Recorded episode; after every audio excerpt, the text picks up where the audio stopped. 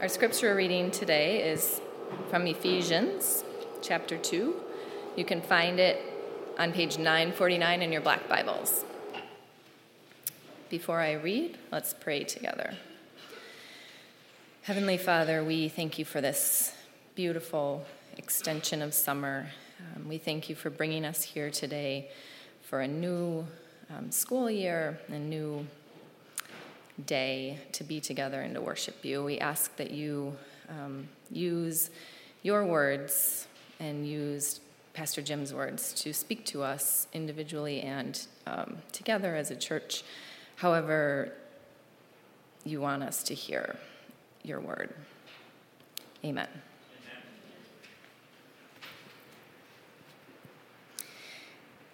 You were dead through the trespasses and sins in which you once lived following the course of this world, following the ruler of the power of the air, the spirit that is now at work among those who are disobedient.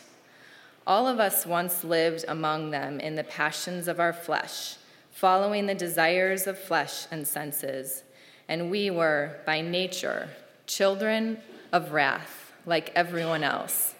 But God, who is rich in mercy, out of the great love with which he loved us, even when we were dead through our trespasses, made us alive together with Christ. By grace you have been saved, and raised us up with him, and seated us with him in the heavenly places in Jesus in Christ Jesus so that in the ages to come he might show the immeasurable riches of his grace in kindness toward us in Christ Jesus. For by grace you have been saved through faith, and this is not your own doing. It is the gift of God, not the work, result of works, so that no one may boast. For we are what he has made us, created in Christ Jesus for good works, which God prepared beforehand in our way of life. This is the word of the Lord.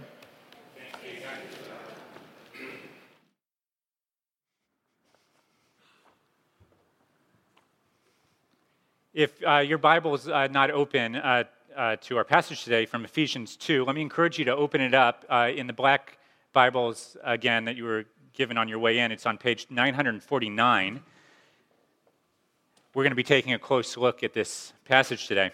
In case you're wondering, uh, Pastor Mike was called on to serve one of our sister congregations in Wisconsin today, and so he is off evaluating the sermon of a, of a new pastor in our region, and that is where he is. Hopefully, he'll be joining us later for lunch. The highlight of my uh, week this past week was joining some of our students uh, at the UW uh, Student Org Fair to share about Geneva's student ministry on campus. Uh, this is the, the student organization fair that takes place every year uh, with hundreds of student groups in the Kohl Center on both floors of the Kohl Center, all the way around the arena. Hundreds of these uh, student orgs, and, and it was a lot of fun just to be there with them and uh, to reach out. And as part of our interaction with the students, uh, we invited them to describe themselves spiritually.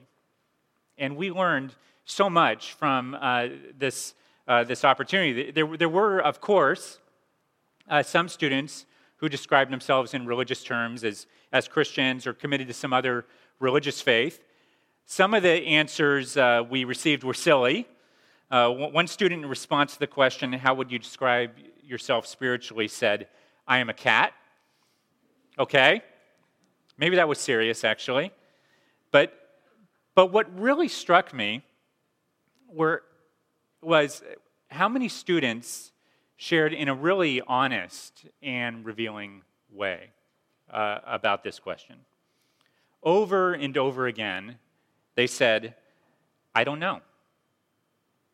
I'm not sure. I'm agnostic. I'm confused. And to me, just uh, thinking of our ministry and our church and, and student ministry on this campus, these were really exciting responses. Uh, because the Christian message is for people just like this it's for people who struggle and who doubt and who are searching. So if, if that's you here today, uh, whether we met you at the Student Org Fair or not, I, am glad that you're here. Uh, this fall at Geneva, we're, we're studying Paul's letter to the Ephesians. And this letter is a great place to start if you're wrestling uh, with questions like these. It's one of the great summaries of the Christian faith, and it was written to help uh, young Christians and, and, churches to grow in what was for them a new faith. And, and Paul, uh, uh, the, the, author of this letter, has a very clear message that he wants to, to get across to them. He repeats it twice in, in the passage that we just heard. At the end of verse 5, he says, By grace you have been saved. And then he says it again in verse 8 By grace you have been saved. And it's clear, he's, he's supercharged about this message of grace. And we want to try and wrap our heads around it this morning. What, what is it about this message of grace that he proclaimed as being at the heart of the Christian faith that made him so excited? I, I think if we don't get this, we don't really get the Christian faith.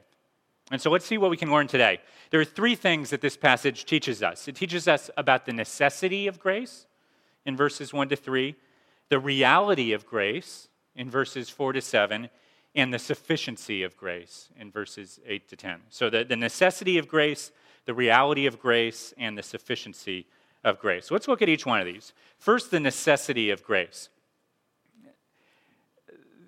the, the first few verses of Ephesians 2, they, they say bluntly that there is something wrong in the world, uh, dramatically wrong. Paul writes, You were dead through the trespasses and sins in which you once lived, following the course of this world, following the ruler of the power of the air, the spirit that is now at work among those who are disobedient.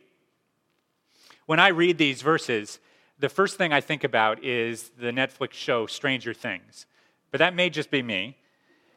If, if you haven't seen it, the Stranger Things is about this group of kids in the mid 1980s who have stumbled across a science experiment that's gone horribly wrong. Some scientists have opened a door into another dimension, and this dimension replicates everything in our world except that it's full of thick fog and darkness and frightening monsters. And they call this other world the upside down.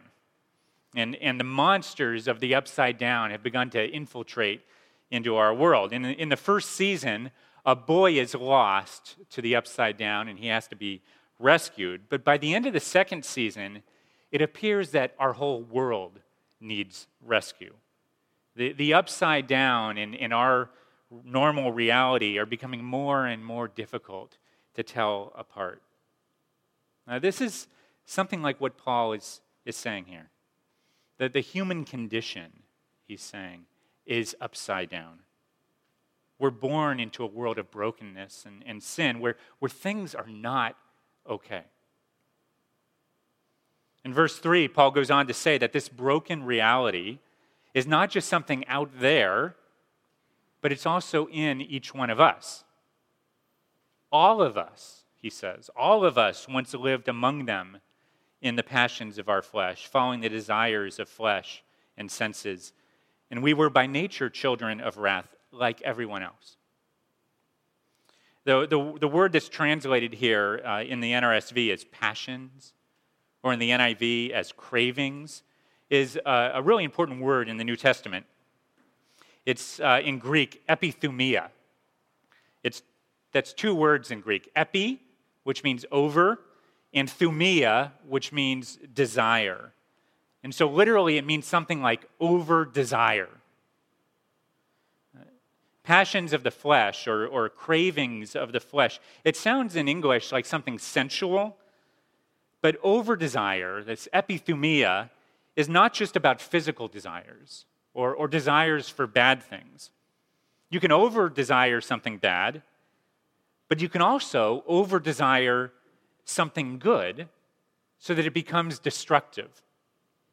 So, a desire for food is a, is a good thing, but if you over desire it, it becomes harmful. The same thing applies to all our other desires.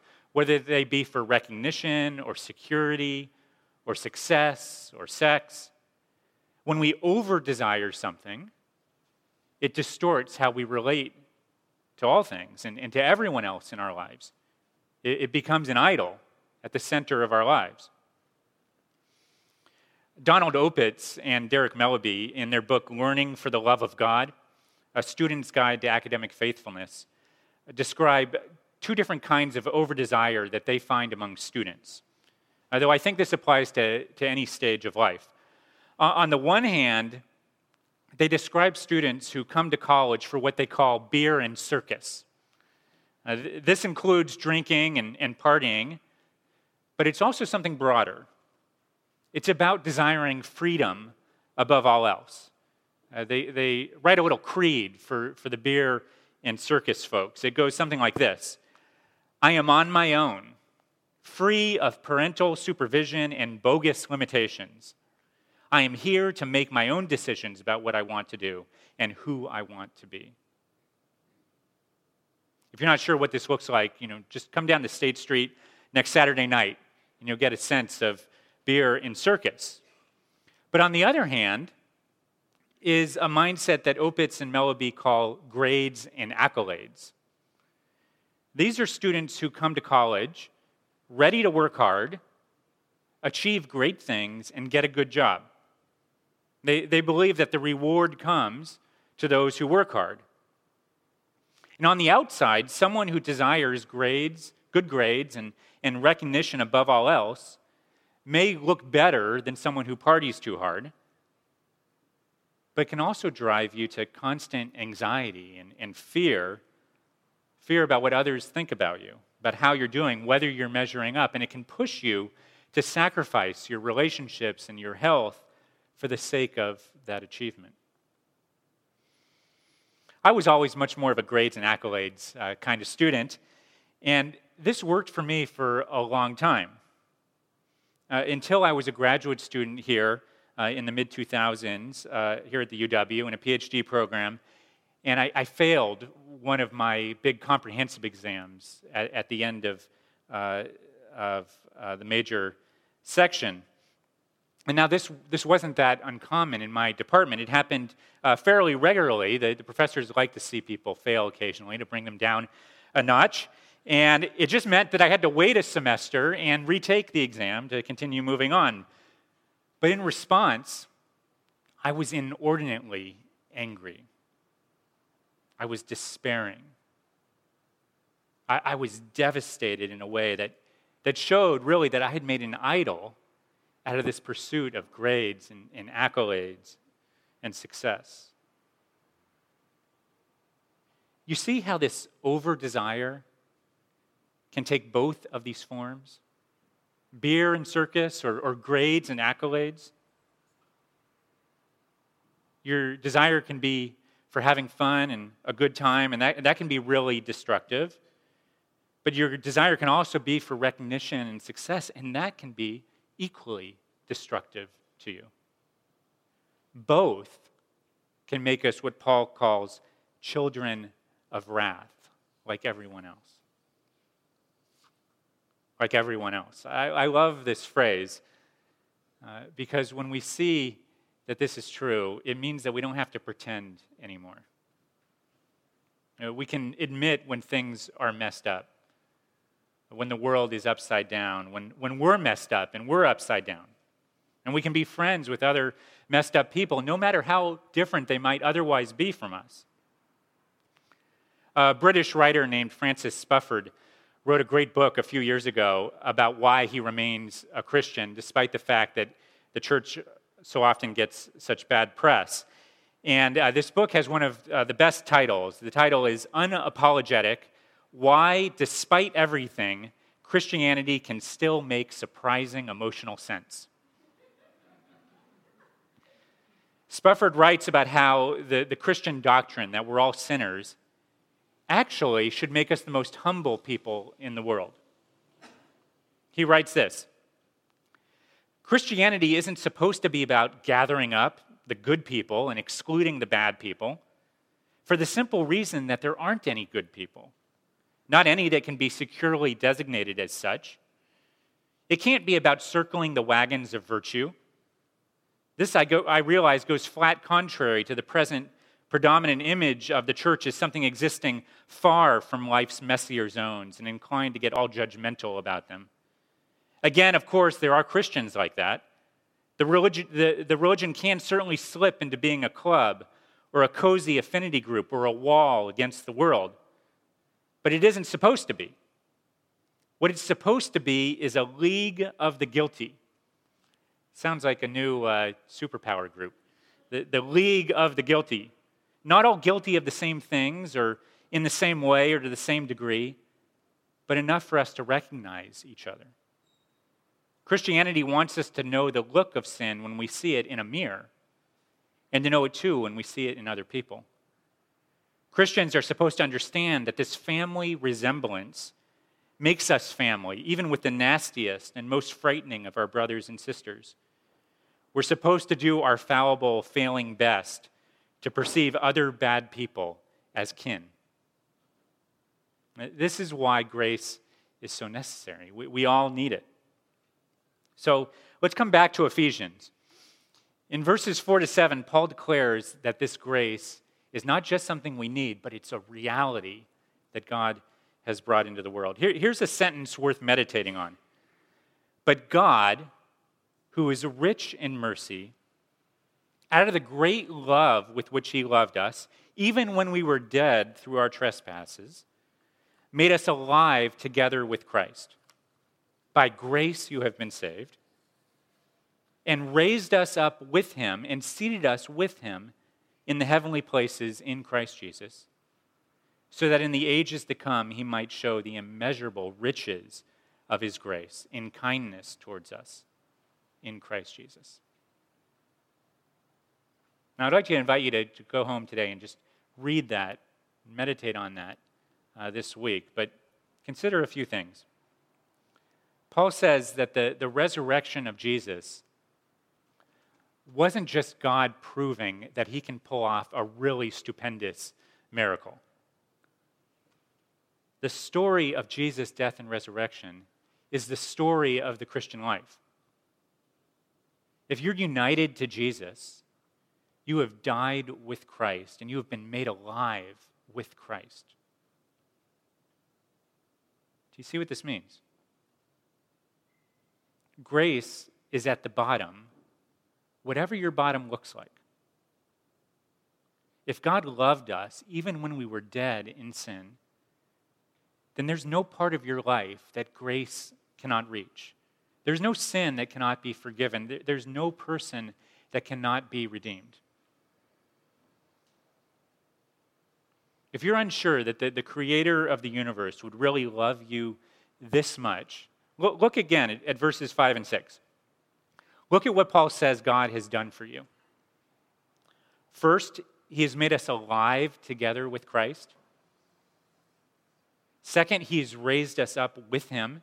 You've been given new life, not just return to your old life. Third, he has seated us with him in the heavenly places. Know, being seated in the Bible is all about being seated on a throne to rule if you're in Christ, then everything that belongs to Jesus is yours. His life, his power, even his victory and his, his spiritual authority belongs to you. So often when we struggle, I think it's because we fail to trust that God really loves us this much, that he really could be this lavish, this generous, this gracious. Earlier in our service, we sang an old song Come, ye sinners, poor and needy. It included these verses Come, ye weary, heavy laden, lost and ruined by the fall. If you tarry till you're better, you will never come at all. Let not conscience make you linger, nor of fitness fondly dream. All the fitness he requires is to know your need of him. All you need is need. So often we, we want to get better before we come to God. But grace isn't grace if you deserve it, or you've earned it, or you're the kind of person who should get it.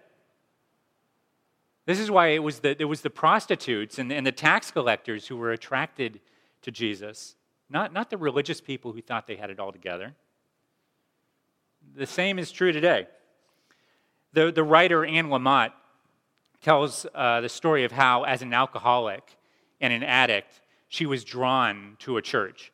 And she would be outside and she would hear them singing inside, and she would just come in and sit at the back and just sit there. And she says that was the, the powerful ministry of this church to her. They just let her sit there. And she came back. And, and here's what she writes One week later, when I went back to church, I was so hungover that I couldn't stand up for the songs. And this time I stayed for the sermon, which I thought was so ridiculous, like someone trying to convince me of the existence of extraterrestrials. But the last song was so deep and raw and pure that I could not escape. It was as if the people were singing in between the notes, weeping and joyful at the same time. And I felt like their voices or something was rocking me in its bosom holding me like a scared kid. And I opened up to that feeling, and it washed over me. Weeping and, and joyful at the same time. That's a good summary of what we've been saying that the message of the gospel brings. Weeping over the brokenness of the world, of ourselves, but joyful that God has been gracious. So we talked about the necessity of grace and, and the reality of grace in the person and work of Christ. But finally, let's talk about the sufficiency of grace. In verses 8 and 9, Paul says that grace is not just something we encounter at the beginning of the Christian life, but it's meant to infuse everything we do. When you believe that you're saved by grace through faith, it, changes everything. It takes away all your boasting and it makes you truly humble. Uh, verse 8 for by grace you've been saved through faith, and this is not your own doing. It is the gift of God, not the result of works, so that no one may boast. So here's a test for you of, of whether you are really living by grace. What are you boasting in? What do you find yourself boasting in? Jesus once told a parable about two men who went to the temple to pray, a Pharisee and a tax collector. The Pharisee prayed, God, I thank you that I'm not like other people robbers, evildoers, adulterers, or even like this tax collector. I fast twice a week and I give a tenth of all I get. But the tax collector stood at a distance. And he would not even look up to heaven, but beat his breast and said, God, have mercy on me, a sinner. Jesus said it's the tax collector rather than the Pharisee who went away justified. He didn't boast in his own righteousness, but he asked God for mercy. This is the change that the gospel makes. It gives you a new center, a, new orientation towards God as a, as a recipient of his mercy and his grace. Someone who believes this will not always have to go around proving themselves or comparing themselves to others in order to have a sense of self worth. If you do that, you're really still just trusting in yourself. But if your faith is in Jesus, who went to the cross for you, you can know that you're loved deeply, even when you've failed or you've been mistreated. What's more, a, a, love like this, a gracious, undeserved love, it motivates you to live in a way that pleases God, but from a place of gratitude rather than guilt. Ephesians 2:10 For we are what he has made us created in Christ Jesus for good works which God prepared beforehand to be our way of life. We're not saved by good works but for good works. Paul says we are what he has made us. In Greek, what he has made is, is just one word. Now, the word is poema, it's the word from which we get our word poem. He says we are God's poem, God's workmanship, God's masterpiece. He has a purpose for us in this great project to redeem and restore and bring healing and wholeness to the whole world. If you believe that your good works are needed for God to love you, then your primary motivation will either be fear of judgment or, or pride that compares yourself to others. But if you believe that God is truly kind, gracious, and loving towards you, you'll be motivated by gratitude, not by guilt. If you're confident that God's grace is still for you, even when you're at your worst, then you won't serve because you have to. You serve because you want to. You, you want to love others as you've been loved. You want to serve others as God in Christ has served you. You'll have a heart for the poor and the weak because you know that God loved you when you were poor and weak. Let me end with this. The movie, The, the Shawshank Redemption, uh, tells the story of a man, Andy Dufresne, who's falsely convicted of murdering his wife. He's sentenced to two consecutive life sentences at uh, Shawshank State Penitentiary, where he's abused by both the guards and the other inmates. And he goes on to spend 19 years digging a tunnel out of his cell with a, a little rock hammer. And uh, the movie includes one of the greatest uh, prison escape sequences of all time.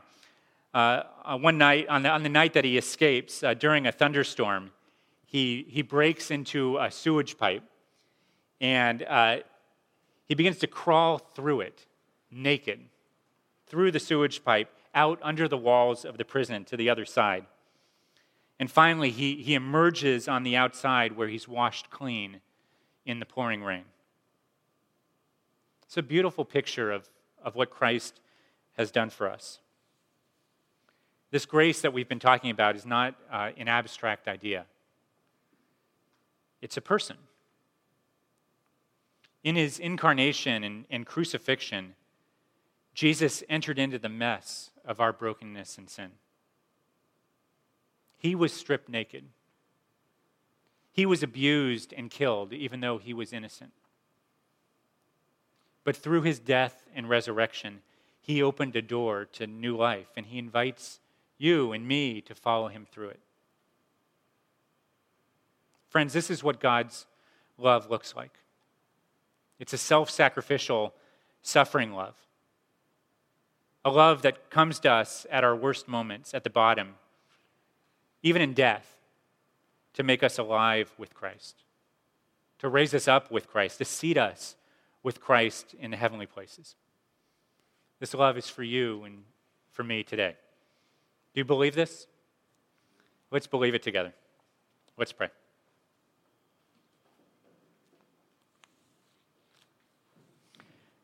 Gracious God, we thank you for the, the greatness of your grace that you have revealed uh, in Jesus.